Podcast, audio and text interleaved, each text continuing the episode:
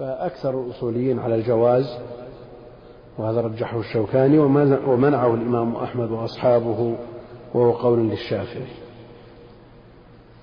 إذا قلت له علي عشرة إلا سبعة. له علي عشرة إلا سبعة. ما السبب في كونه لا يجوز استثناء؟ الاستثناء إذا استغرق جميع المستثنى منه.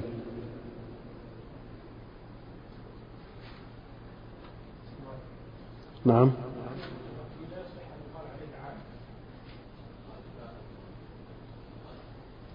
الآن هم يفرقون بين العام المخصوص والعام الذي أريد به الخصوص أن يكون الباقي من أفراد العام في العام المخصوص أكثر. أكثر مما أخرج منه. وفي العام الذي أريد به الخصوص يكون الخصوص أكثر من العموم. فالقاء المتكلم حينما يتكلم بلفظ عام ويريد به الخصوص هل يريد بذلك أكثر الناس؟ حينما يريد بلفظ عام يريد به الخصوص يأتي بلفظ عام يريد به الخصوص هل يريد به أكثر الناس؟ نعم. كيف؟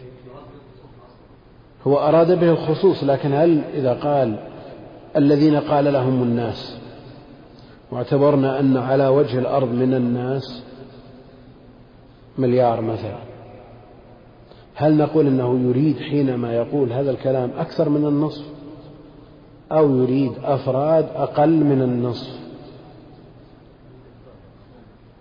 بغض النظر عن المثال نفسه الذين قال لهم الناس واحد. إن الناس المراد بهم جمع لكنهم أقل من النصف قطعا. أقل من نصف على من على وجه الأرض. لأن الناس إذا قلنا أنهم من اسم جنس معرف بأل الاستغراقية قلنا أنه من ألفاظ العموم. والأصل أنه يشمل جميع الناس. هذا الأصل. لكن هذا عام أريد به الخصوص. وعلى هذا ما يفرقون به بين العام المخصوص والعام الذي أريد به الخصوص أن العام المخصوص يكون التخصيص إخراج أقل مما بقي من أفراد العام. والخصوص الذي أريد باللفظ العام أريد باللفظ العام يكون ليش أقل أقل بكثير بكثير من مما يتناوله اللفظ العام.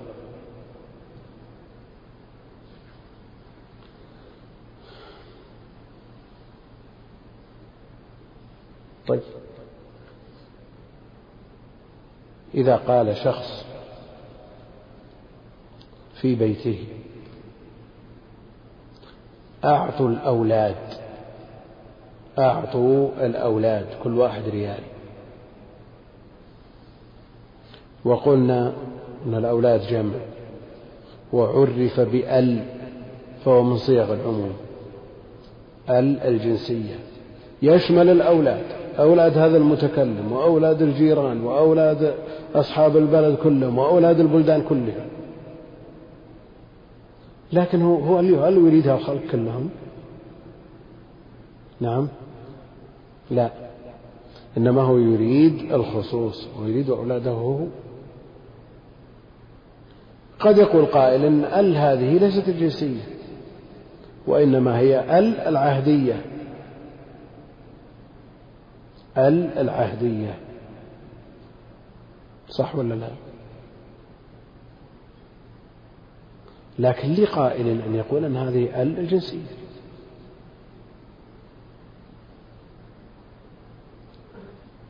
لأنه لم يتقدم ما يدل على إرادة ال العهدية. ال العهدية إذا تقدم لهم ذكر. راح الأولاد جاء الأولاد من المدرسة فعلوا تركوا أعطوا الأولاد. فيكون المراد بهم الأولاد المعهودون لكن إذا قال ابتداء أعطوا الأولاد. نعم. ابتداء وليس في السياق ما يدل على إرادة العهد. نقول هذا عام. لكنه عام باق على عمومه محفوظ ولا أريد به الخصوص؟ نقول هذا عام أريد به الخصوص. وكم نسبة الأولاد المراد إعطاؤهم لنسبة من ينطبق عليه هذا اللفظ؟ تقول؟ واحد من, من إيش؟ من مليون يمكن. أو أكثر أو أقل من واحد مليون. حينما نقول هذا الكلام ونبين وجه الفرق بين العام الذي أريد بالخصوص والعام المخصوص وسبق تحدثنا عنه مرارا وأن العموم ليس مرادا للمتكلم فيما يريد به الخصوص بينما هو مراد للمتكلم في العام المخصوص. هنا نقول هذه من حجج من يقول أنه لا يجوز استثناء أكثر من النصف. لا يجوز استثناء أكثر من النصف.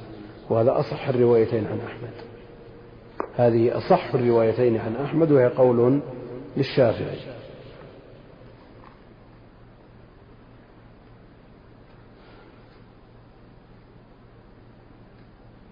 أما استثناء الأكثر فأكثر الأصوليين على جواز ورجحه الشوكاني ومنعه الإمام أحمد وأصحابه.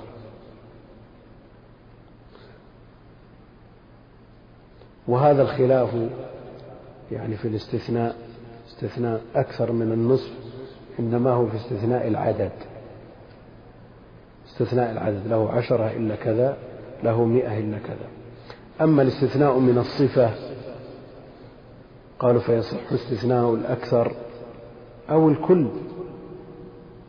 ومنه قوله تعالى لإبليس إن عبادي ليس لك عليهم سلطان إلا من اتبعك من الغاوين. فاستثنى الغاوين وهم الأكثر كما في قوله تعالى وما أكثر الناس ولو حرصت بمؤمنين. أيوه.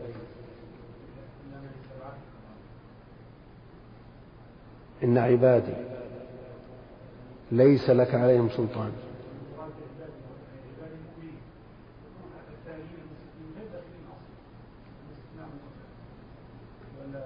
شو المانع من أن يكون متصل؟ الأصل أن العباد كلهم ليس له عليهم سلطان. إلا من اتبعه وحينئذ يكون استثنى الأكثر استثنى الأكثر. استثنى في مختصر التحرير ما إذا كان الاستثناء الأكثر من دليل خارج عن اللفظ. إذا كان الدليل خارج عن اللفظ كما في الآيتين السابقتين وحينئذ لا يدخل في معنا لماذا لا يدخل؟ لأن الذي معنا الاستثناء المتصل والاستثناء في بالدليل الخارجي هو الاستثناء المنفصل. لكن النص الذي فيه الاستثناء الذي فيه الاستثناء متصل منفصل؟ متصل. لكن الدلالة على المراد من الاستثناء منفصلة. الدلالة على المراد من الاستثناء منفصلة. من شرطه أيضا يكون الاستثناء منطوقا بحيث يسمع من بقربه. لو استثنى بقلبه.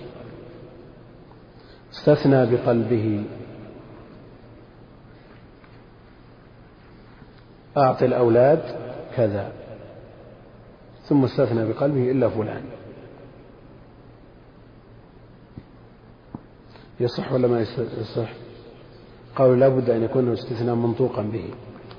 واستثنى في مختصر التحرير يمين المظلوم الخائف بنطقه. إيش مثاله؟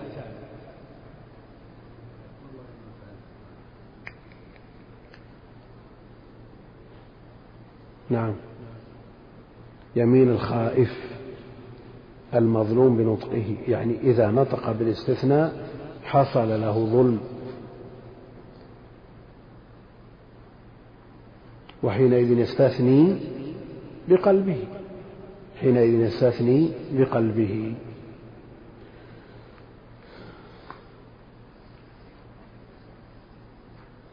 من شرطه أن يكون متصلا بالكلام إما حقيقة أو حكما. فالأول أعتق العبيد إلا زيدا. هذا متصل بالكلام حقيقة. الثاني أن يحصل فاصل اضطراري يضطره إلى أن يفصل. بين المستثنى والمستثنى منه بحيث لا يستطيع دفعه كالسعال والعطاس وما أشبه ذلك. ولذا حينما يشترطون أن تكون الآيات في الفاتحة متتابعة على الهيئة المشروعة لو حصل فاصل اضطراري مثل هذا فهي متصلة حكما. وعلى هذا فإن حصل فاصل بينهما من سكوت بطل الاستثناء عند الجمهور وقيل يصح مع السكوت أو الفاصل إذا كان كلام واحدا كحديث ابن عباس حينما قال النبي عليه الصلاة والسلام في فتح مكة في حرمة في بيان حرمة مكة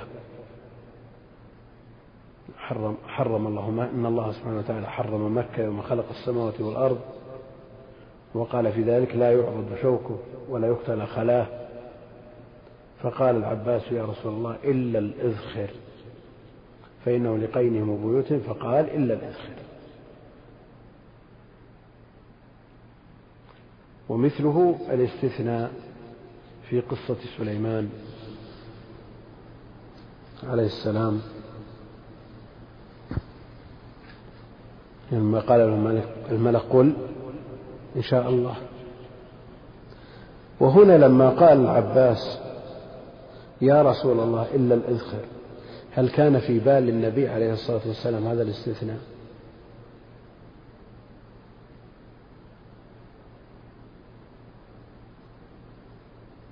هل كان في باله الاستثناء؟ وهل له عليه الصلاة والسلام أن يستجيب لطلب أحد, لطلب أحد لحكم شرعي؟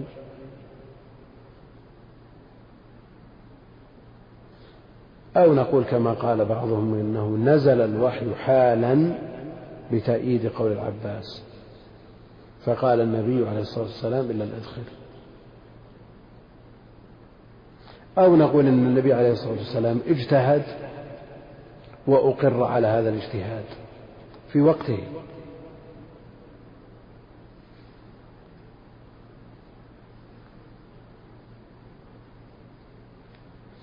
الذي يسمع الذي يسمع هذا الكلام يقول أن النبي عليه الصلاة والسلام لقن الاستثناء وقبل هذا التلقين. ظاهر ولا مو ظاهر؟ أطلق النبي عليه الصلاة والسلام عما ثم جاء الاستثناء بطلب من العباس. طلب معلل. فمن أهل العلم من يقول أنه نزل الوحي حالا بموافقة العباس فقال النبي عليه الصلاة والسلام إلا الإدخال. ومنهم من يقول أن النبي عليه الصلاة والسلام اجتهد وله أن يجتهد لكنه لا يقر على خطأ. ولو كان خطأ لما أقر عليه عليه الصلاة والسلام.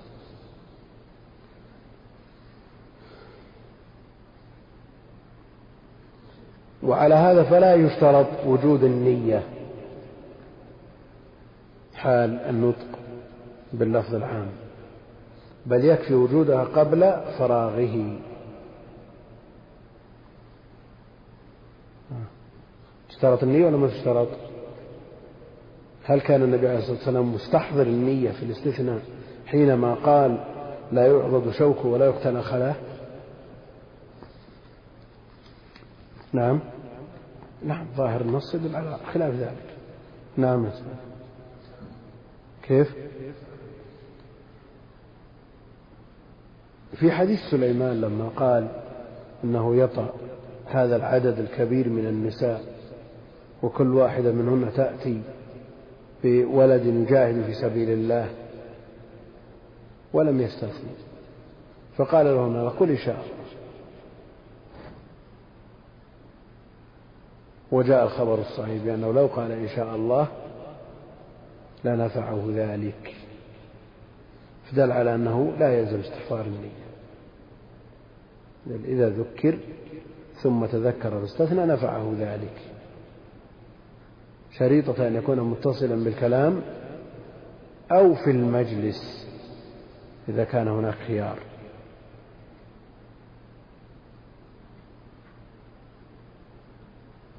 إذا اشترى شخص من آخر سيارة. نعم اشترى سيارة. قال أنا اشتريت هذه السيارة بمئة ألف إلا إن كان الولد اشترى لنا سيارة غيرها. هذا متصل ومستحضر. ماشي؟ يصح الاستثناء ولا ما يصح؟ نعم؟ يصح ما في إشكال. إذا انتظر. وهم في المجلس باقون وهم يكتبون العقد قبل التفرق بعد ربع ساعة مثلا من الإجابة والقبول. قال إلا إذا كان الولد اشترى سيارة. ينفع ولا ما ينفع؟ وما في باله الاستثناء وإنما طرأ عليه فيما بعد. احتمال يكون الولد بعد لقى له سيارة مناسبة وجاب وهم ما يبون إلا واحدة. ما يبون إلا سيارة واحدة. نعم. كيف؟ يعني ينفع الاستثناء. ما ينفع الاستثناء؟ كيف؟ نقول هذه صورة تلك صورة وهذه صورة يأتي صورة ثالثة. نعم. بعد التفرق وبعد أن وصل إلى البيت قال إلا إن كان الولد اشترى لنا سيارة. ينفع ولا ما ينفع؟ لا بد من اعتبار هذه الصور. صورة مع العقد وصورة بعد العقد في وقت الإمكان وصورة بعد العقد بعد وقت الإمكان. الأولى لا إشكال فيها صحيح عند الجميع. والثانية نعم صحيحة لذاتها أو لكون العقد معلق بالتفرق نعم الثاني لكون العقد معلق. بعض العلماء ويذكر عن ابن عباس أن الاستثناء ينفع ولو بعد شهر. نعم. إذا قلت والله إن فعلت كذا أو إن فعلت كذا فأنت طالق ثم بعد مدة قال إن شاء الله.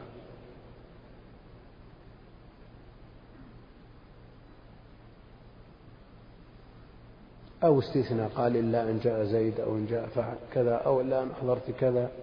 بعد مدة.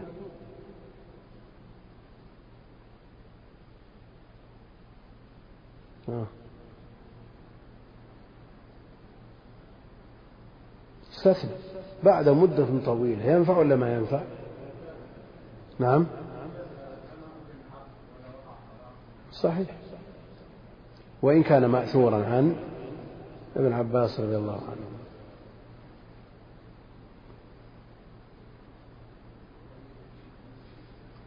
كيف؟ إيه لكنه استثناء استثناء حتى الاستثناء مضطرب عنده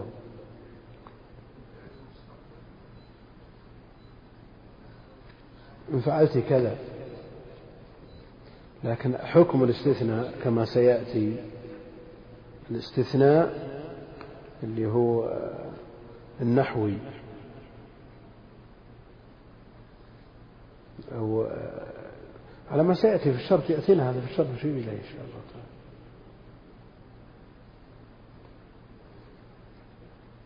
نعم.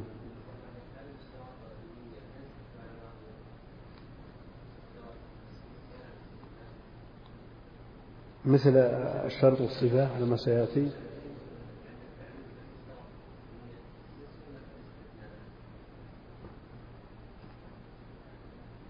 يظهر الحكم واحد حكم واحد. لكن في وقت الإمكان. في وقت الإمكان. نعم. يعني إذا أوصى بثلث ماله لبني تميم. ثم قال في وقت الإمكان وقت الإمكان متى؟ إلى الوفاة. هذا كل وقت إمكان. استثنى منه. أو اشترط. أو وصف وصف يتقيد به النص المطلق. في وقت الإمكان ينفع. لكن لو أوقف وقفا منجزا ثم استثنى أو اشترط أو وصف ينفع ولا ما ينفع؟ لا ينفع. لا. بعد وقت الإمكان.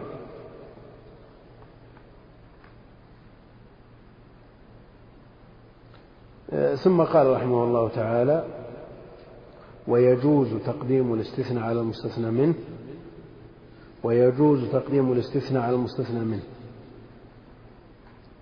لوقوعه في كلام العرب في النصوص.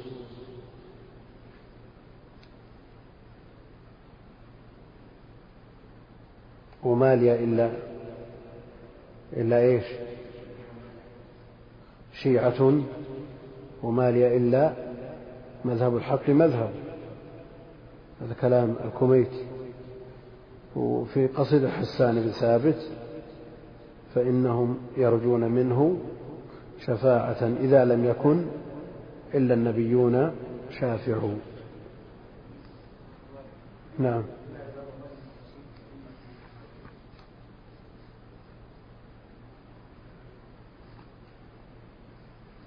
أعد أعد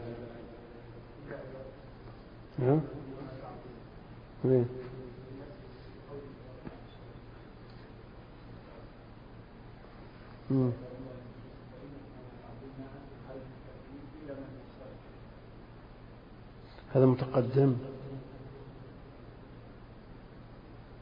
الاستثناء الأول من نفس الجملة هذه ولا من الجملة التي قبلها؟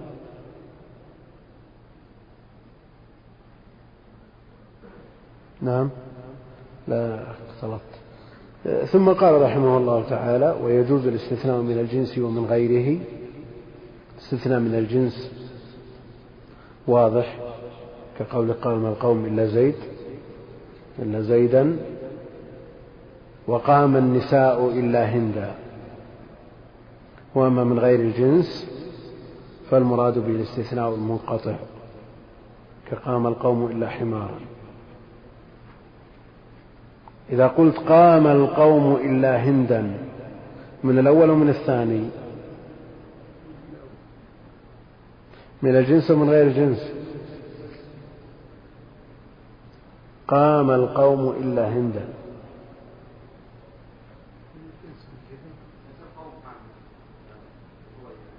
كيف؟ إيه؟ الرجال والنساء. يمكن. تدخل النساء في القوم ولا تدخل؟ لا يسخر في اللي بعده.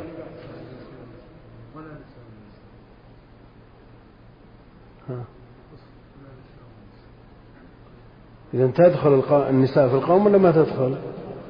كيف تدخل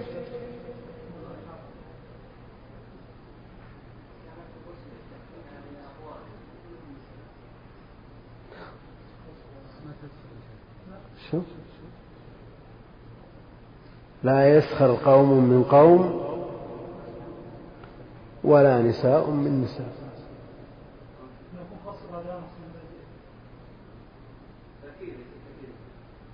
تأكيد ليش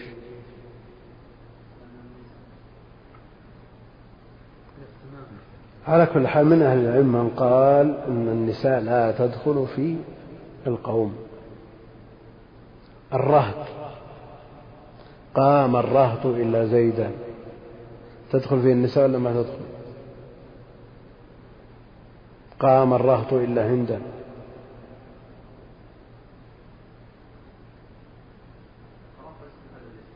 كيف؟ لكن ليس فيهم امرأة.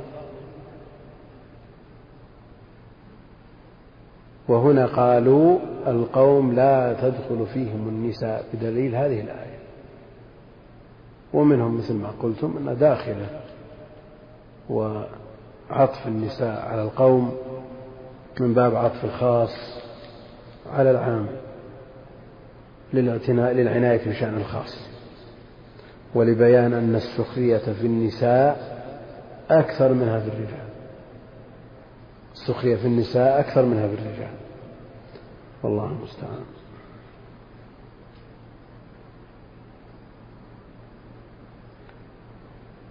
فعلى هذا لو قال له علي ألف إلا ثوبا.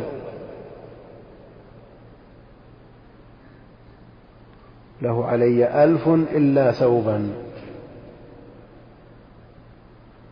منقطع ولا متصل؟ أو يحتمل؟ كيف يحتمل؟ ألف ثوب احتمال. لكن لو أطلق قال هذه الكلمة. له علي ألف إلا ثوبا. قال أنا أقصد ألف ريال لا أقصد ألف ثوب. والاستثناء منقطع. يقبل ولا ما يقبل؟ كيف؟ نلزم بألف ثوب؟ ما قال عليه ألف ثوب. إلا ثوب يقول الاستثناء المنقطع معروف في لغة العرب معروف في القرآن. وهذا استثناء منقطع.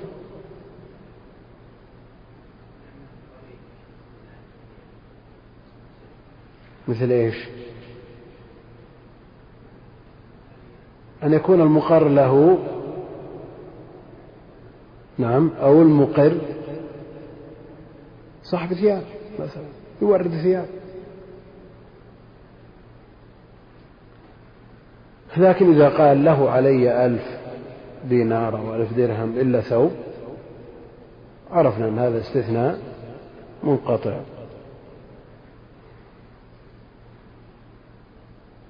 وحينئذ يصح الاستثناء لأنه قال ويجوز الاستثناء من الجنس وغيره. وعلى هذا تسقط قيمة الثوب من الألف. كم الثوب؟ مئة ريال. إذن عندك تسعمائة. وعلى هذا أكثر الأصوليين كما في قوله تعالى يا أيها الذين آمنوا لا تأكلوا أموالكم بينكم بالباطل إلا أن تكون تجارة عن تراض منكم. إلا أن تكون تجارة عن تراض منكم. هل التجارة عن التراضي من أكل الأموال بالباطل؟ لا. إذا الاستثناء منقطع كما في قوله تعالى لا يسمعون فيها لغوا إلا إلا سلام. فالسلام ليس من اللغو. ومنعه آخرون كما في أصح الروايتين عن أحمد ونسبه الآمدي إلى الأكثرين. يقول الخرقي في مختصره من أقر بشيء واستثنى من غير جنسه كان استثناؤه باطلا. من أقر بشيء واستثنى من غير جنسه كان استثناؤه باطلا.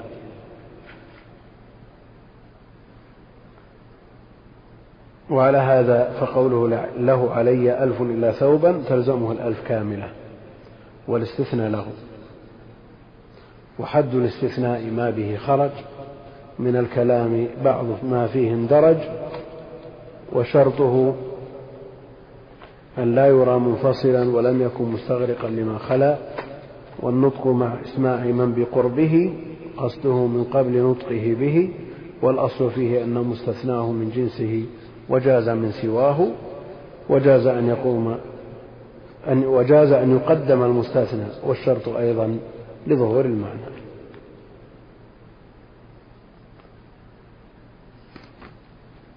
ثم قال رحمه الله والشرط يجوز أن يتقدم على المشروط. والشرط يجوز أن يتقدم على المشروط. وهذا هو النوع الثاني من المخصصات المتصلة وسبقت الإشارة إلى ذلك والمراد به الشرط المراد به الشرط اللغوي هو المخصص للعموم. كما لو قلت أكرم العلماء إذا عملوا بعلمهم. أكرم العلماء إذا عملوا بعلمهم ونحو ذلك. أما الشرط الشرعي الذي يلزم من عدمه العدم ومثل الشرط العقلي كالحياة للعلم فلا تخصيص بهما. وحينئذ يجوز تقديمه على المشروط تقديم الشرط على المشروط أو الشرط كما في المثال السابق. أكرم العلماء إذا عملوا بعلمهم. في قوله تعالى ولكم نصف ما ترك أزواجكم إن لم يكن لهن ولد هنا تقديم المشروط على الشرط ويجوز عكسه تقديم الشرط على المشروط نحو إن جاء بنو تميم فأكرمهم نحو قوله تعالى وإن كن أولاة حمل فأنفقوا عليهن حتى يضعن حملهن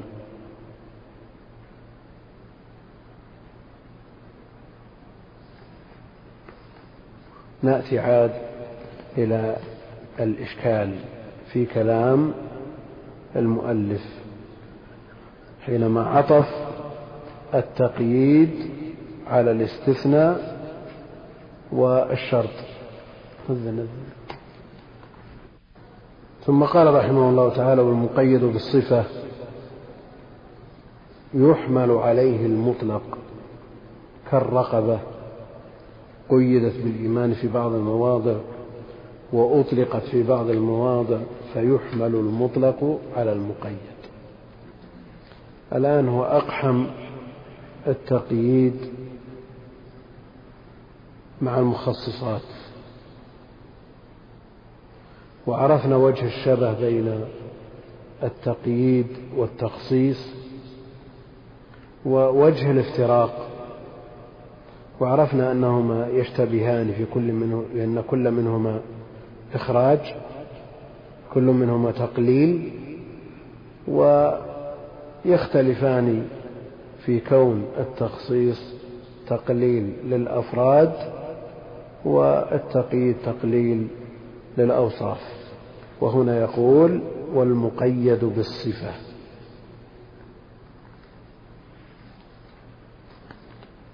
فلما ذكر الاستثناء والشرط عقبهما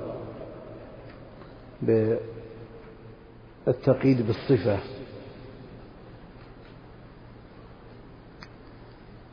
يعني لو قال أكرم العلماء المحدثين. أكرم العلماء المحدثين.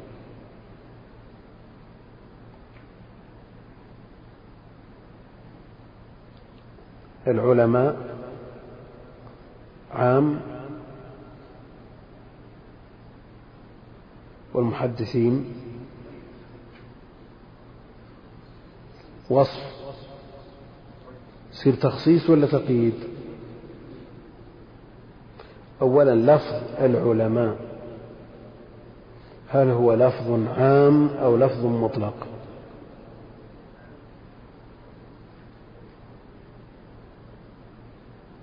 لفظ عام.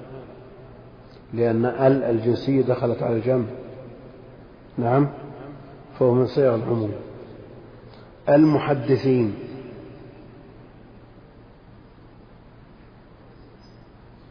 تخصيص ولا تقييد؟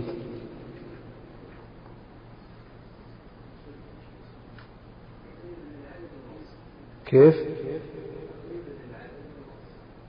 تقليل للعدد بالوصف. ومن هنا يتبين أن إدخال التقييد في المخصصات له وجه. وعرفنا أنهما يجتمعان في شيء ويختلفان في شيء آخر. فالذين خلطوا في حديث الخصائص حقيقة قد يعذرون نعم. يعني جعلت لي الأرض مسجدا وطهورا. مع قوله عليه الصلاة والسلام جعلت تربتها لنا طهورا. نعم. من أهل العلم قال لا يجوز التيمم إلا بالتراب. ومنهم من قال يجوز التيمم بالتراب وغير التراب. فالذين قالوا يجوز التيمم بالتراب وغيره جعلوا الأرض لفظ عام ذات أفراد والتراب فرد من أفرادها. فرد من من أفرادها فهو خاص. فجعلوا هذا من باب العموم والخصوص. فيجوز التيمم بالتراب وغير التراب. لماذا؟ لماذا لا يخص العام بالخاص؟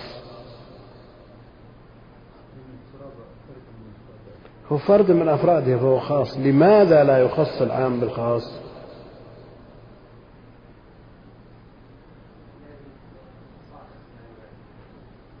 لا لا من باب آخر. لا لا. قل ذكر الخاص بحكم موافق لحكم العام. يقتضي التخصيص. لا يقتضي التخصيص. لكن لو جعلناه من باب الإطلاق والتقييد وقلنا إن الأرض ذات أوصاف والتراب وصف من أوصافها قلنا حينئذ يحمل المطلق على المقيد فلا يجوز التيمم إلا بتراب له غبار يعلق باليد كما يقول الحنابلة والشافعية. كثير من الشراح أول جعل من العام في أول الكلام ثم إما خصص ولا بقي اللفظ على عمومه. وهنا إذا قلنا أكرم العلماء المحدثين أكرم العلماء المحدثين. العلماء لفظ عام بلا شك. أو مطلق. عام. المحدثين تخصيص بالصفة. تقليل للأفراد بالوصف. وهنا نعرف المطلق والمقيد كي نعرف الموضوع على وجهه. قالوا المطلق ما تناول واحدا غير معين واحد غير معين باعتبار حقيقة شاملة لجنسه.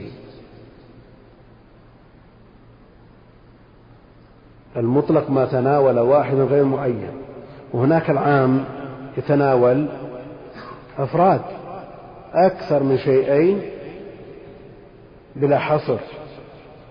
يعم أكثر من شيئين بلا حصر. وهنا يتناول واحد غير معين باعتبار حقيقة شاملة لجنسه والمقيد ما تناول معينا أو موصوفا زائدا على حقيقة جنسه. قالوا فالأول كالرقبة والثاني كالمؤمنة في وصف الرقبة. قال في مختصر التحرير وقد يجتمعان في لفظ باعتبار الجهتين. قد يجتمعان في لفظ باعتبار الجهتين. إيش معنى هذا الكلام؟ الرقبة. لفظ مطلق. في آية الظهار وهي مقيدة من وجه في آية القتل ومطلقة من وجوه حتى في آية القتل وإن قيدت بالإيمان. لكن هناك قيود أطلقت منها كالطول والقصر والذكورة والأنوثة والسواد والبياض هذه كلها قيود أوصاف. لكن هذه الأوصاف لما كانت غير معتبرة ولا أثر لها في الحكم لم تذكر.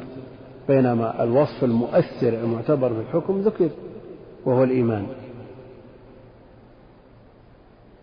ولذا يقول صاحب التحرير وقد يجتمعان في, لفظ باعتبار الجهتين يكون اللفظ مطلقا من وجه ومقيدا من وجه آخر. يعني رقبة مؤمنة. هل هي مقيدة من كل وجه؟ وإن قيدت بالوصف المعتبر المؤثر في الحكم وهو الإيمان إلا أنها أطلقت. أطلقت من جهات من أوصاف لعدم اعتبار هذه الأوصاف.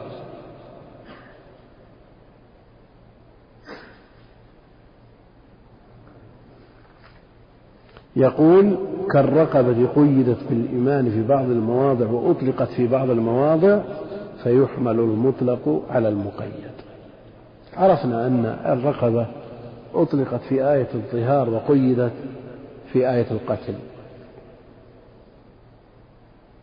يحمل المطلق على المقيد لماذا؟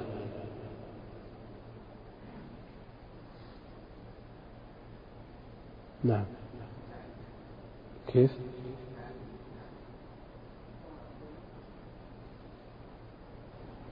يعني في كل لفظ مطلق ومقيد نحمل المطلق على المقيد. الحنفية قالوا ما يحمل المطلق على المقيد. تقول لهم من لا يحمل المطلق على المقيد؟ هنا.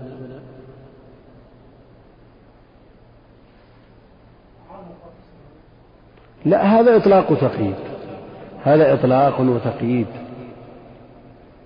إطلاق وتقييد. لأنه حينما قال فتحرير رقبة تحرير رقبة من قبل أن يتماسى ما جاء بلفظ العموم يعني تحرير رقبة واحدة فرد من جنس لكن هذا الفرد له أوصاف قيد في نصوص أخرى. فالذين يقولون بحمل المطلق المقيد في مثل هذه الصورة قالوا لاتحاد الحكم وإن اختلف السبب. اتحاد الحكم وإن اختلف السبب. فالحكم في الرقبة المعتقة في كفارة الظهار الوجوب وجوب الاعتاق. والحكم في اعتاق الرقبة في كفارة القتل هو الوجوب. والسبب مختلف. هذا الظهار وهذا قتل فإذا اتحد في الحكم وجب حمل المطلق على المقيد وإن اختلف السبب. الحنفية ما يقولون بهذا. وقد يدافع عنهم بعض الناس فيقول كم ذكر القيد في آية كفارة القتل. كم مرة؟ كم كرر هذا القيد؟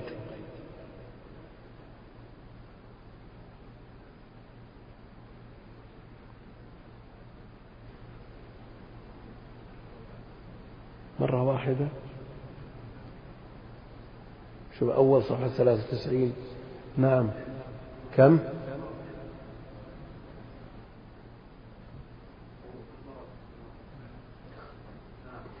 كرر مرارا في نص واحد. دل على أن هذا الوصف معتبر في هذا الموضع. لأنه بقتله هذه النفس المؤمنة لا بد أن يوجد بدلها نفسا مؤمنة. لكن في الظهار ما أعدم نفس مؤمنة.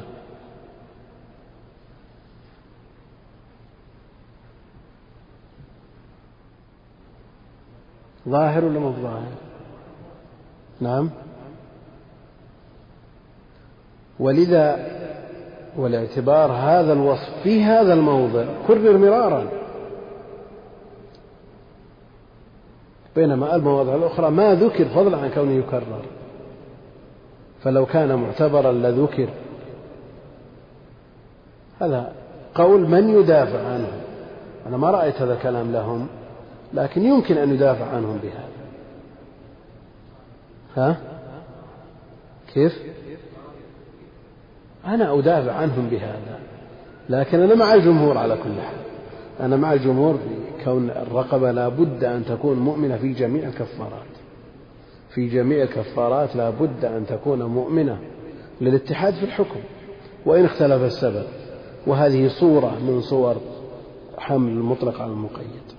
الصورة الثانية وهي أولى منها بالحمل وهي ما إذا اتحد الحكم والسبب معا. إذا كان الحنفية خالفوا في الصورة الأولى فإنهم يتفقون مع الجمهور في الصورة الثانية. إذا اتحد في الحكم والسبب حمل المطلق على المقيد. كالدم. جاء مطلقا في قوله جل وعلا حرمت عليكم الميتة والدم وجاء مقيدا في قوله قل لا أجد فيما أوحي إلي محرما على طاعم يطعمه إلا أن يكون ميتة أو دما مسفوحا فالدم غير المسفوح حلال فيحمل المطلق على المقيد للاتحاد في إيش؟ في الحكم والسبب إذا اختلف في الحكم والسبب. يحمل المطلق على المقيد ولا ما يحمل؟ لا يحمل اتفاقا. اختلف في الحكم والسبب. اليد في آية الوضوء مقيدة بكونها إلى المرافق. وفي آية السرقة مطلقة. سارق والسارقة فاقطعوا أيديهم. إلى المرافق؟ لا. لماذا لا نحمل المطلق على المقيد للاختلاف في الحكم والسبب؟ وهذا يكاد يكون إجماع. الصورة الثالثة وهي تتميم القسمة فيما إذا اتفق في السبب واختلف في الحكم. اتفقا في السبب واختلفا في الحكم. ومثاله اليد أيضا. اليد في آية الوضوء واليد في آية التيمم. السبب واحد وهو الحدث والحكم مختلف. هذا غسل وهذا مسح. وحينئذ لا يحمل المطلق على المقيد خلافا للشافعية. هناك بعض الأمثلة وفيها إشكال ودقة في تطبيق مثل هذه القواعد عليها مثل الإسبال. الإسبال. جاء فيه الإطلاق والتقييد. ما أسفل من الكعبين فهو في النار. هو مقيد ولا مطلق ذا نعم. مطلق. وجاء التقييد من جر ثوبه خيلاء. من جر ثوبه من, من أهل العلم من يقول يحمل المطلق على المقيد وينتهي الإشكال. اللي ما يجر ثوبه خيلاء معلش ولذلكم تلاحظون بعض من ينتسب إلى العلم قد يصبح انطلاقا من هذا. لكن له وجه وليس له وجه؟ إذا طبقناه على الصور الأربع السابقة الحكم واحد ولا مختلف؟ الحكم مختلف. الحكم مختلف. يعني يشترك الجميع في التحريم لكن يبقى أن هذا له حكم هذا في النار وهو أسهل من الحكم في النص الثاني من جر إزارة خيل جر ثوبة خيل إيش حكمه؟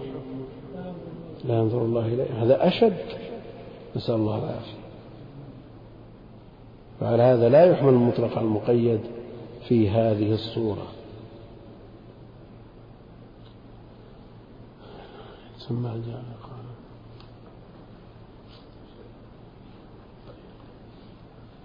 نعم.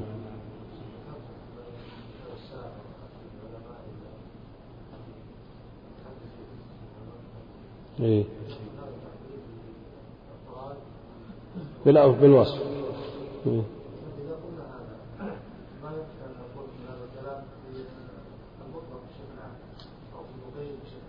إيه. إيه لكن هل هذا الوصف متعقب للفظ عام أو للفظ مطلق؟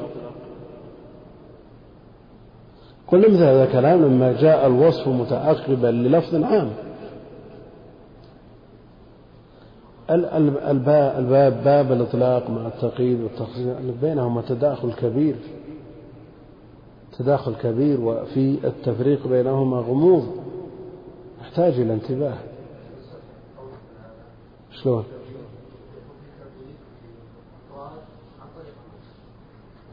تقليل.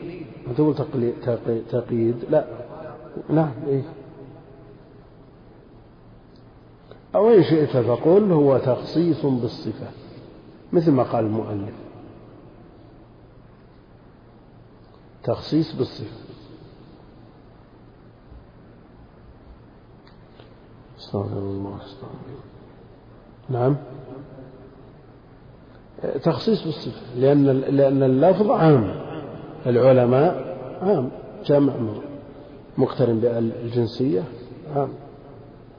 إلا لو جاء ما يدل على إرادة الخصوص. نعم. لو جاء ما, ما يدل على إرادة الخصوص لا بأس.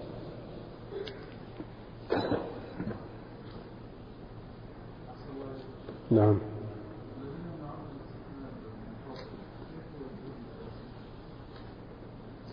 كيف؟ إيه. يكون هذا ليس استثناء وإنما استدراك لكن يكون هذا ليس من باب الاستثناء وإنما هو استدراك.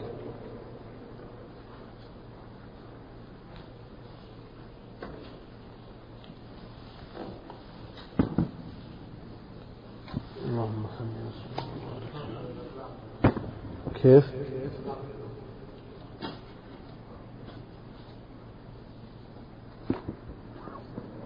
عندك تحرير رقبة.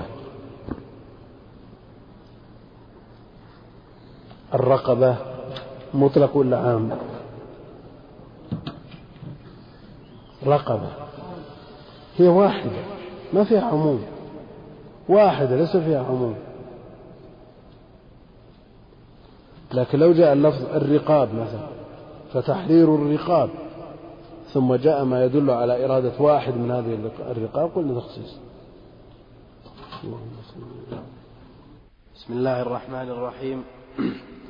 الحمد لله رب العالمين وصلى الله وسلم على نبينا محمد وعلى آله وصحبه أجمعين. أما بعد فقد قال إمام الحرمين رحمه الله تعالى ويجوز تخصيص الكتاب بالكتاب وتخصيص الكتاب بالسنة وتخصيص السنة بالكتاب وتخصيص السنة بالسنة وتخصيص النطق بالقياس.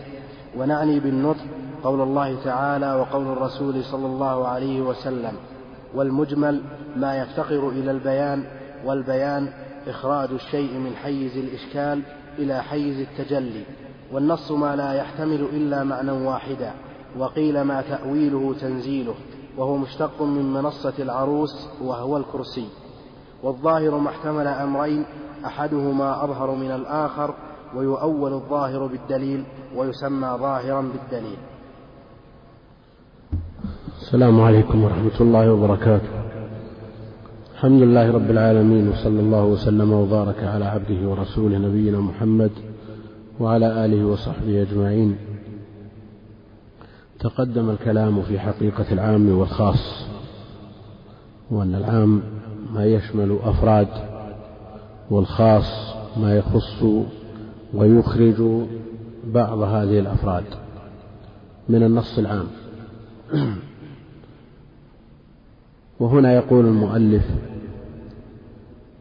رحمه الله تعالى ويجوز تخصيص الكتاب بالكتاب.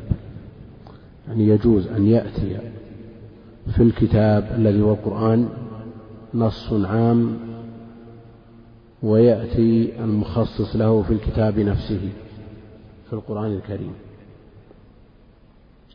ولا يعني هذا أن النص العام الذي يشمل أفراد يأتي في الكتاب التنصيص على فرد من أولئك الأفراد.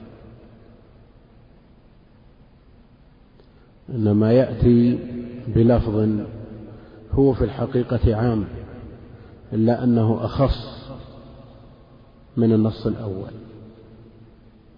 يعني هل في الكتاب تخصيص شخص بعينه من بين أفراد العام؟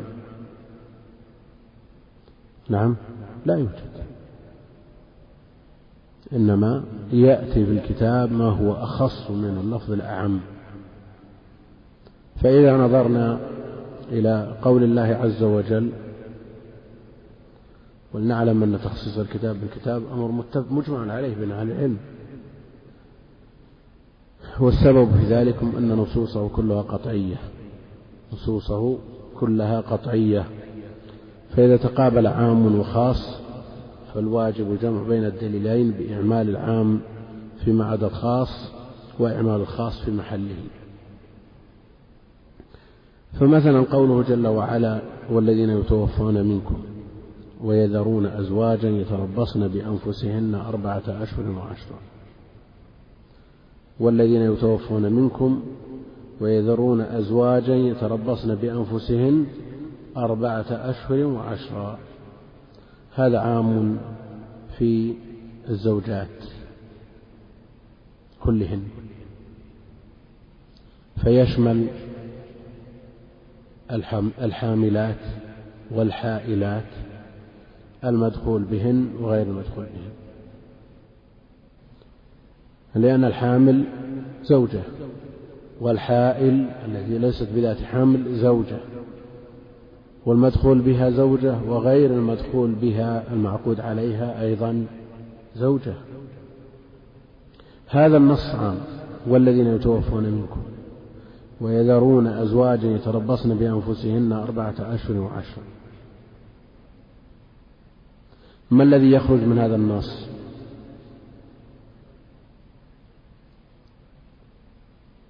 ها. نعم. هذا عام من وجه حيث يشمل جميع الزوجات الحوامل وغير الحوامل المدخول بهن وغير المدخول بهن لكنه خاص من وجه. فهو خاص بالمتوفى عنهن. يخرج من هذا النص الحوامل. في قوله جل وعلا وأولاة الأحمال أجلهن أن يضعن حملهن. ولاة الأحمال أجلهن أن يضعن حملهن. فنخص ذوات الأحمال وهن الحوامل من عموم الآية الأولى. فكل متوفى عنها تعتد أربعة أشهر وعشرة أيام عشر ليال ما عدا الحوامل فعدتها تنتهي نعم. بوضع الحمل.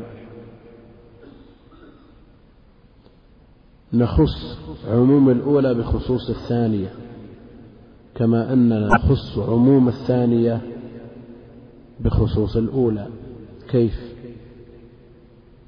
ولاة الأحمال أجلهن يضعن حملهن. هذا عام من وجه. فيشمل المطلقات والمتوفى عنهن. يشمل المطلقات والمتوفى عنهن لكن هل يشمل المدخول بهن وغير المدخول بهن؟ ها؟ يشمل ولا ما يشمل؟ ها؟ كيف؟ نعم؟ لا يتصور. كيف تكون من ذوات الأحمال وهي غير مدخول بها؟ ها؟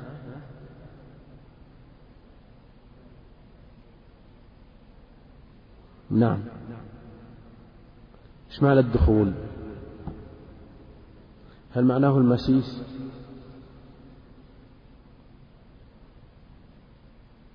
ها. نعم. إذا طلقتم النساء؟ نعم. من قبل أن تمسوهن؟ فما لكم عليهن من عدة تعتدونها يعني أورد على ذلك المرأة إذا تحملت مع زوجها.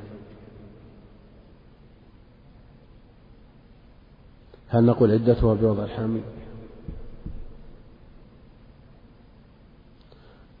أو نقول والمسألة متصورة.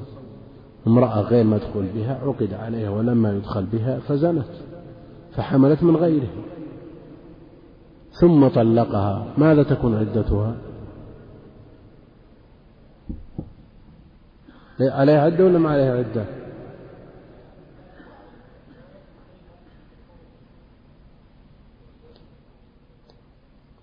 بالنسبة لزوجها الذي عقد عليها ليس له عليها عدة لأنه غير داخل بها لم يدخل بها. وبالنسبة لها لا يجوز لها أن تتزوج حتى تضع الحمل. نسأل الله السلامة والعافية. على كل حال هذا المثال الذي أوردناه في هاتين الآيتين من العموم والخصوص اللي يسمونه إيش؟ وجهي. عموم وخصوص وجهي. فعرفنا أن الآية الأولى والذين يتوفون منكم ويذرون أزواجا يتربصن بأنفسهن أربعة أشهر وعشرة شامل لكل الزوجات الحوامل والحوائم المدخول بهن وغير المدخول بهن لكنه خاص بالمتوفى عنهن.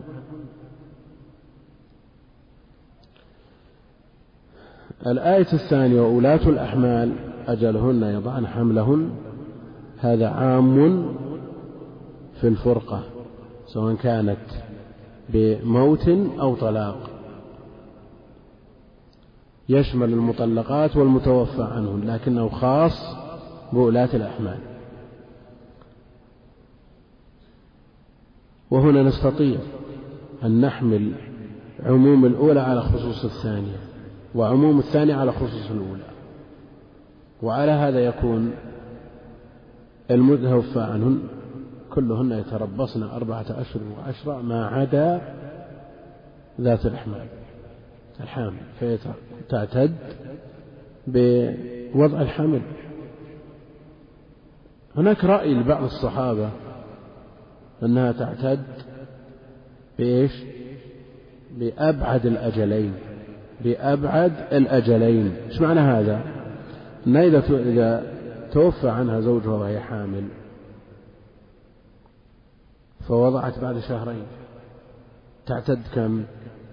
أربعة أشهر وعشر لا تعتد بوضع الحمل إذا توفي عنه زوجها في الشهر الأول فبقي مكثت ثمانية أشهر ما وضعت تعتد بوضع الحمل لأنه أبعد الأجلين. وذلكم للتعارض الظاهر بين الآية الأولى والثانية. لأن الآية الأولى تشمل جميع من توفي عنهم أزواجهم سواء كانت من ذوات الأحمال أو حوائل. ليست بذات حمل. ثانية خاصة بذوات الأحمال لكنها عامة في كل مفارقة بطلاق أو موت. وعرفنا أن هذا من العموم والخصوص الوجهي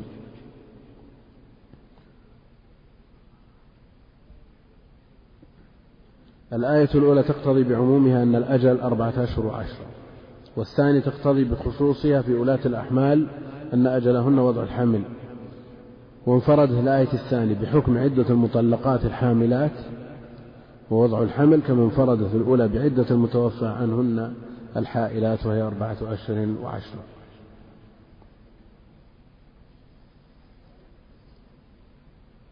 هذا بالنسبة للعموم وخصوص الوجه. أما بالنسبة للعموم وخصوص المطلق نحو قوله تعالى والمطلقات يتربصن بأنفسهن ثلاثة قروء هذا لفظ عام في جميع المطلقات المدخول بهن وغير المدخول بهن. أما قوله تعالى يا أيها الذين آمنوا إذا نكحتم المؤمنات ثم طلقتموهن من قبل أن تمسوهن فما لكم عليهن من عدة تعتدونها هذا خاص بغير المدخول بها. فخرجت غير المدخول بها. من عموم الآية الأولى فلا عدة عليها لهذه الآية. هذا عموم وخصوص يسمونه إيش؟ وجهي ولا مطلق؟ نعم.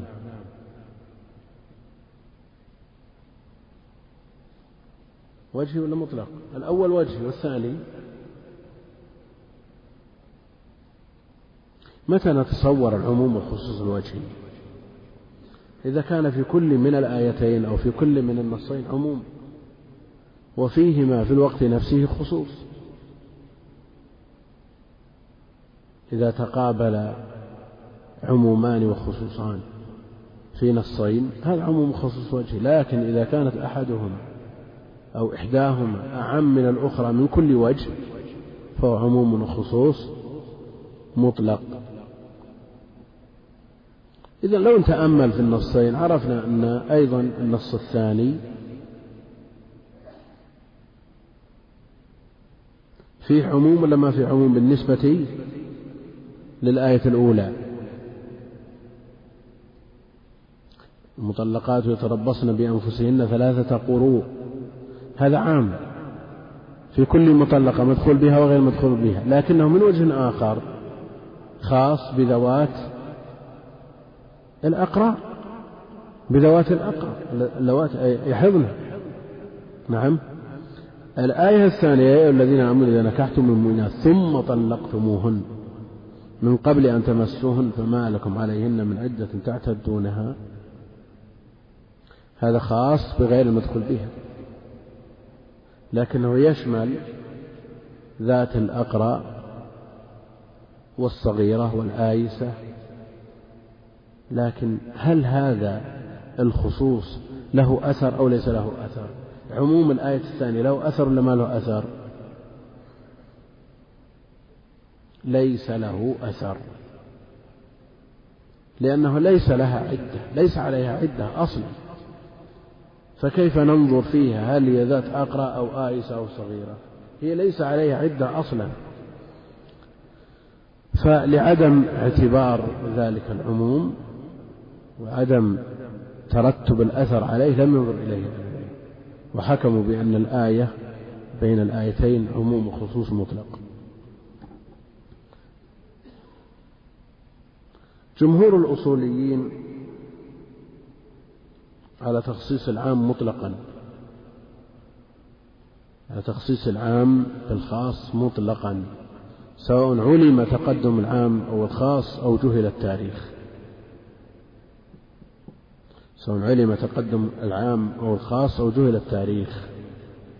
وقال أبو حنيفة وإمام الحرمين مؤلف الورقات أن علم التاريخ وكان الخاص متأخرا خصص به العام. وإن كان العام متأخرا نسخ الخاص. وإن جهل التاريخ تساقطا في موضع المقابلة. لاحتمال تأخر العام فيكون ناسخا للخاص فيكون مخصصا العام فيتوقف في محل الخاص ويطلب دليل آخر. إيش معنى هذا الكلام؟ إذا تقدم العام وتأخر الخاص في مشكلة؟ ما في إشكال. لكن الإشكال لو تقدم الخاص ثم تأخر العام. لو افترضنا أن الآية إذا نكحتم المئات ثم طلقتموهن من قبل أن تمسون فما لكم عليهن من عدة تعتدونها الخاص بغير مدخول بهن. هذا متقدم على قوله تعالى والمطلقات يتربصن بأنفسهن ثلاثة قروء على قول أبي حنيفة وإمام الحرمين تكون الآية هذه نسخت الآية دل على أن كل مطلقة تعتد سواء كان المدخول بها أو غير المدخول بها. والجمهور على أنه إذا وجد العام والخاص فإنه يحمل العام على الخاص بغض النظر سواء تقدم العام أو تأخر. ظاهر نعم. ولو علم التاريخ.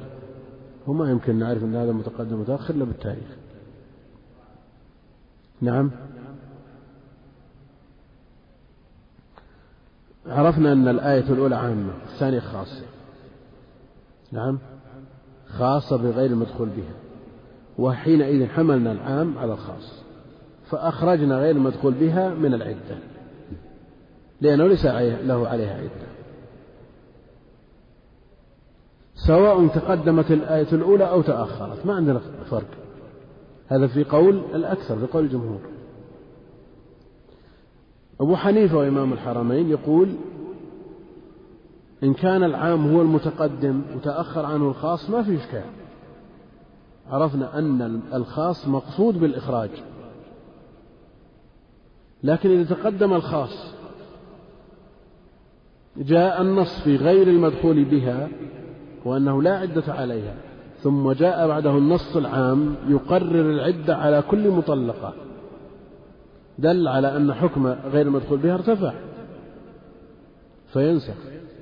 والجمهور على أنه لا فرق تقدم العام أو تأخر. فيحمل العام على الخاص. وحمل العام على الخاص نوع من أنواع الجمع نوع من أنواع التوفيق بين الأدلة. نعم.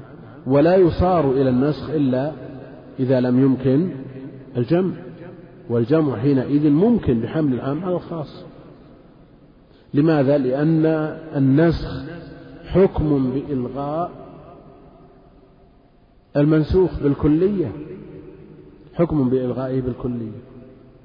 النسخ والجمع حكم بالعمل بالخبرين معا. وإعمال النص أولى من إهماله. تخصيص الكتاب بالسنة. الرسول عليه الصلاة والسلام هو المبين لكتاب الله. الرسول عليه الصلاة والسلام هو المبين لكتاب الله. فإذا تحققنا أن الرسول عليه الصلاة والسلام قال قولا مخصوصا أو مخصصا لعموم الكتاب أو مقيدا لمطلقه كان ذلك دليلا على أن مراد الكتاب ما وراء ما خصه الرسول عليه الصلاة والسلام. وأن مراده بالمطلق المقيد على لسان رسوله عليه الصلاة والسلام. مثال ذلك قوله تعالى وأحل لكم ما وراء ذلك لما عدد المحرمات قال وأحل لكم ما وراء ذلكم يعني من النساء. وعموم هذه الآية خص بقوله عليه الصلاة والسلام لا تنكح المرأة على عمتها ولا على خالتها. لا تنكح المرأة على عمتها ولا على خالتها. وبقوله عليه الصلاة والسلام يحرم من الرضاع ما يحرم من النسب. أحل لكم ما وراء ذلكم. يقتضي حل كل ما لم ينص عليه في القرآن لكن جاء في السنة تحريم الجمع بين المرأة وعمتها والمرأة وخالتها. وحينئذ يخص الكتاب بالسنة لأن السنة وحي والرسول هو المبين عليه الصلاة والسلام لمراد الله من كتابه. أيضا يحرم من الرضاع ما يحرم من النسب. كتاب لم يذكر مما حرم من الرضاع إلا الأم والأخت. العمة من الرضاعة الخالة من الرضاعة وهكذا. حرام. بقوله عليه الصلاة والسلام يحرم من الرضاعة ما يحرم من النسب. خصت آيات المواريث بقوله عليه الصلاة والسلام لا يرث القاتل. كما أنها أيضا خصت آيات المواريث بقوله عليه الصلاة والسلام نحن معاشر الأنبياء لا نورث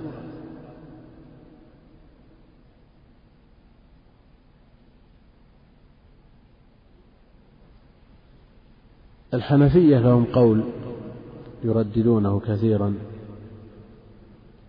يكون الزيادة على النص نسخ. الزيادة على النص نسخ. إيش معنى هذا الكلام؟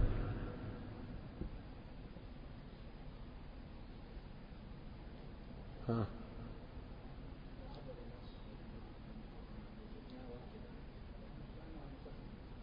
زدنا من تلقاء أنفسنا.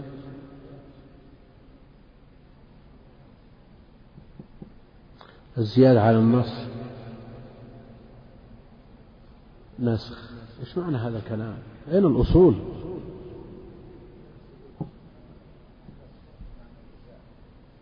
إيش؟ إيه.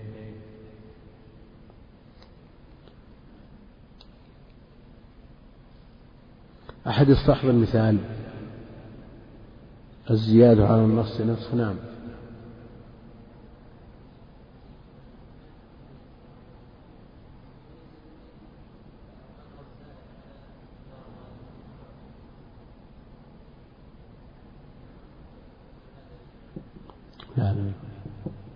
لا ليس هذه المسألة. لا لا ما هي هذه المسألة مسألة أخرى. يعني القدر الزائد على الواجب. القدر الزائد على الواجب مسألة أخرى. كان متميز فهو مستحب قولا واحدا وإن لم يتميز فمنهم من يقول بوجوبه. يعني من دفع كيس كامل فطرة والواجب عليه صاع. هذه غير متميزة. لكن لو دفع صاعين متميز كل واحد عن الثاني ولو دفع دينار زكاة لعشرين. على كل حال مسألة أخرى. الزيادة على النص عندنا النص في القرآن الذي بينت فيه المحرمات من النكاح. ثم جاءنا قوله عليه الصلاة والسلام لا تنكح المرأة على عمتها ولا على خالتها. هذه زيادة على النص. فإذا زيد على النص حكموا بأنه نسخ لكن هل ينسخ المتواتر بالآحاد عندهم؟ لا. إذا ما موقفهم من مثل قوله عليه الصلاة والسلام لا تنكح المرأة على عمتها ولا خالتها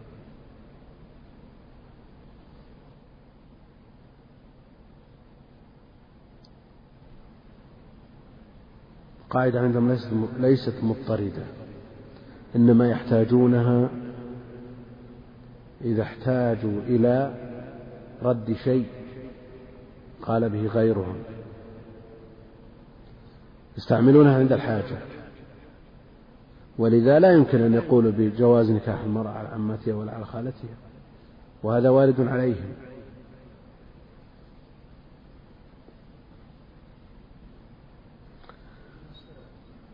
نعم. أمثلة ما هو مثال عندهم. المنار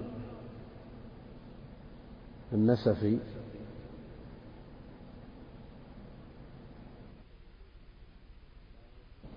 يقول يجوز نسخ الحكم والتلاوة جميعا ونسخ وصف الحكم كالزيادة أي على النص المطلق بأن يثبت أمر آخر زائد على الحكم المنصوص شرطا كانت تلك الزيادة أو ركنا فإنها نسخ عند الحنفية وعند الشافعية تخصيص وبيان.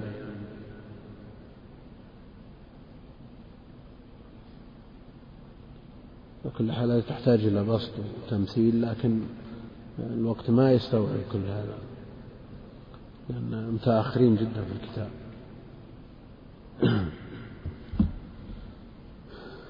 تخصيص الكتاب بالكتاب أمر مجمع عليه وبالسنة لأن الرسول عليه الصلاة والسلام هو المبين للكتاب.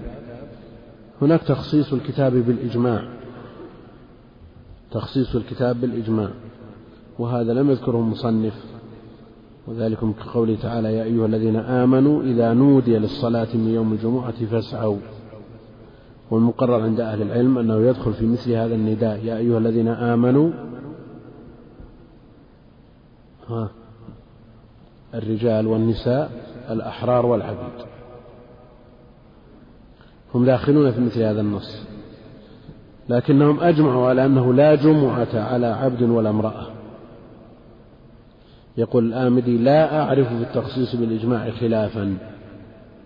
ويقول الشوكاني وفي الحقيقة يكون التخصيص بدليل الإجماع لا بنفس الإجماع. الإجماع لا بد له أن يعتمد على على دليل. لا بد أن يستند إلى دليل. فالمخصص هو دليل الإجماع.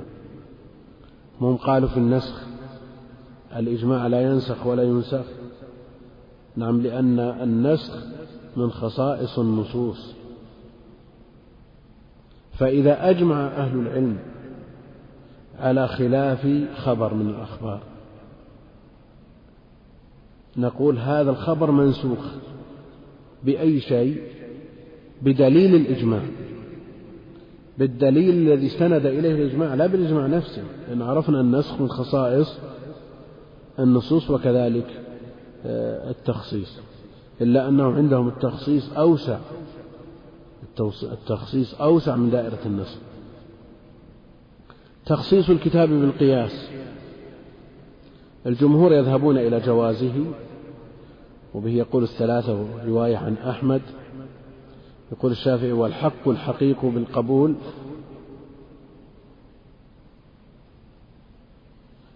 الشوكاني يقول الشوكاني والحق الحقيق بالقبول أنه يخصص بالقياس الجلي لأنه معمول به لقوة أدلته وبلوغها إلى حد يوازي, يوازي النصوص. ومثلوا له بقوله تعالى الزانية والزاني فاجلدوا كل واحد منهما مئة جلدة.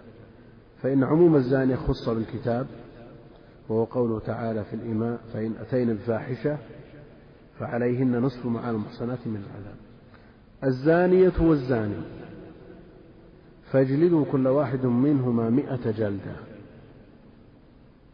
الزانية والزاني يشمل الأحرار وأيضا العبيد. عمومه يتناول الأحرار والعبيد. الزانية خصت بقوله جل وعلا في حق الإمام فإن أتينا بفاحشة فعليهن نصف ما على المحصنات من العذاب. طيب الزاني يجلد مئة ولا خمسين؟ نعم. نقيس العبد على الأمة في التنصيف. نقيس العبد على الأمة في التنصيف ونخصص الزاني بالقياس. فيقاس العبد الزاني على الأمة بتنصيف العذاب والاقتصار على خمسين جلدة مع أن هذه المسألة لا تسلم الخلاف تخصيص السنة بالكتاب مثاله قوله عليه الصلاة والسلام أمرت أن أقاتل الناس حتى يقولوا لا إله إلا الله. الناس لفظ عام أمرت أن أقاتل الناس حتى يقولوا لا إله إلا الله. هذا شامل لجميع الناس لكنه مخصوص بقوله تعالى حتى يعطوا الجزية عن يد وهم صاغرون. فخرج بذلك الكتاب إذا أدى الجزية. الكتاب إذا أدى الجزية خرج من عموم قوله عليه الصلاة والسلام أمرت أن أقاتل الناس حتى يشهدوا أن لا إله إلا الله أو حتى يقولوا لا إله إلا الله. تخصيص السنة بالسنة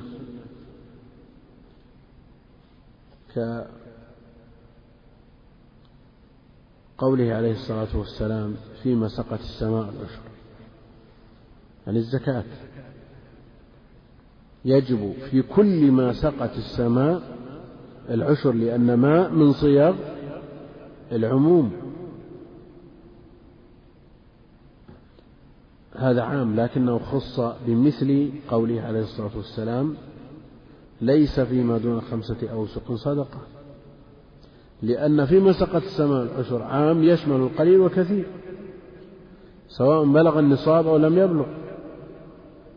وقوله عليه الصلاة والسلام ليس فيما دون خمسة أوسق صدقة يخرج ما دون الخمسة الأوسق من عموم فيما سقت السماء العشر.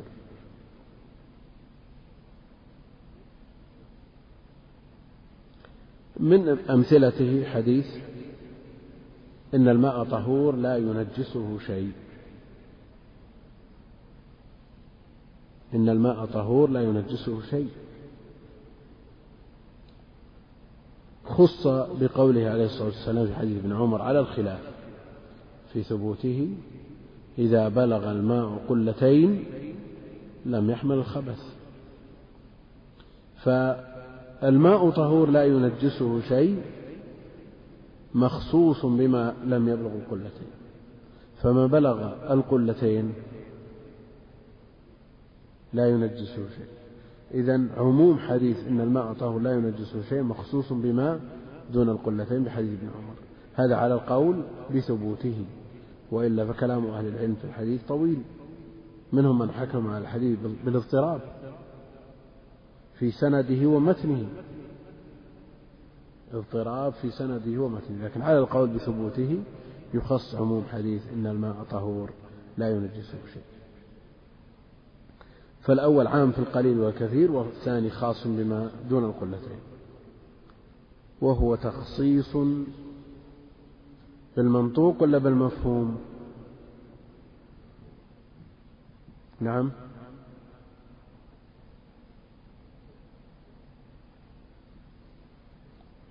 نعم. إن الماء طهور لا ينجسه شيء. منطوقه أن الماء طهور لا ينجسه شيء قل أو كثر إن الماء. الثاني إذا بلغ الماء قلتين لم يحمل الخبث.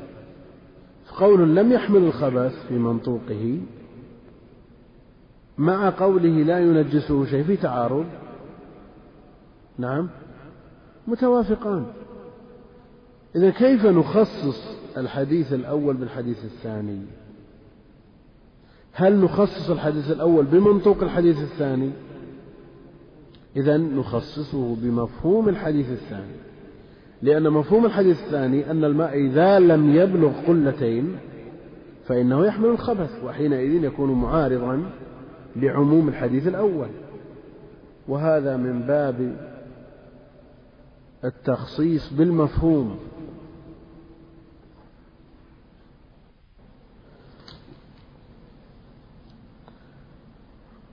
نقول هذا الحديث العام مخصوص أو مخصص بمفهوم الحديث الثاني. الآن منطوق الحديث الأول ومنطوق الحديث الثاني بينهما تعارض؟ لا تعارض بينهما إنما التعارض بين منطوق الحديث الأول ومفهوم الحديث الثاني. فمن أهل العلم من يرى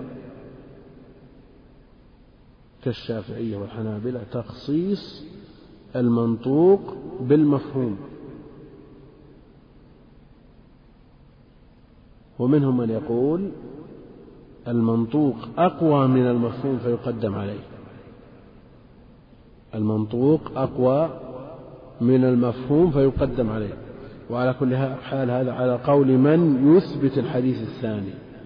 الحديث الأول صحيح والثاني فيه خلاف طويل يعني. لكن عندما نثبت هذا الحديث. شيخ الإسلام رحمة الله عليه ابن تيمية يرى ثبوت الحديث يرى حديث ثبوت ثبوت حديث القلتين. يرى ثبوت حديث القلتين. ويعمل بمنطوقه دون مفهومه. يقول مفهومه معارض بما هو أقوى منه هو المنطوق وحينئذ يلغى المفهوم وإلغاء المفهوم عند المعارضة موجود في النصوص كثيرا عند المعارضة. استغفر لهم أو لا تستغفر لهم. إن تستغفر لهم سبعين مرة فلن يغفر الله لهم. مفهومه أنك إن استغفرت لهم واحد وسبعين مرة أنه يغفر لهم. لكن منطوقات الشريعة الأخرى كلها تدل على أنه لن يغفر لهم. لأنه محكوم عليهم بالتأبيد في النار. إن الله لا يغفر أن يشرك به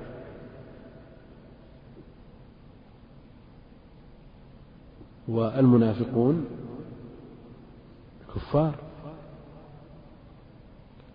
لا تأكل الربا أضعافا مضاعفة. أضعاف مضاعفة. يعني إذا كان الربا أضعاف ضعفين أو ثلاثة. أخذت ألف بألفين أو ثلاثة. حرام. هذا منهي عنه مفهومه أنه إذا لم يصل إلى هذا الحد نعم. أنه إذا كان الألف بألف وخمسمائة مفهوم الآية أنه يجوز لكن النصوص المحكمة المنطوقة تدل على تحريم الزيادة في الربويات ولو قلت ولو قلت. فمفهوم هذا الخبر أو هذه الآية معارض بمنطوق نصوص الربا كلها وحينئذ يلغى المفهوم. كثيرا ما يأتي المفهوم أو الكلام لا مفهوم له ملغا من الأصل. وربائبكم اللاتي في حجوركم هل يلزم من هذا أن الربيبة إذا لم تكن في حجر زوج أمها أنها تحل له؟ نعم هذا المفهوم إيش؟ ملغى. لماذا؟ لأن اللفظ جاء خرج مخرج الغالب. والغالب أن الربيب تعيش في حجر زوج أمها يعني في كنفه ورعايته.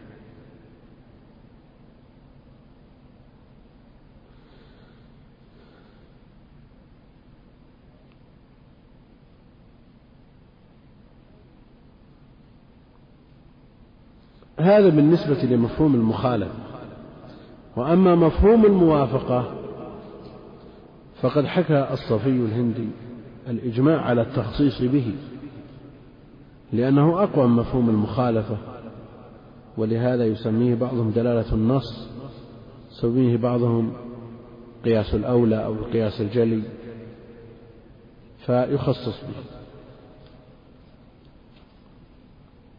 تخصيص السنة بالقياس. تخصيص السنة بالقياس. في حديث عبادة خذوا عني خذوا عني. الثيب بالثيب جلد مئة والرجم والبكر بالبكر جلد مئة وتغريب سنة.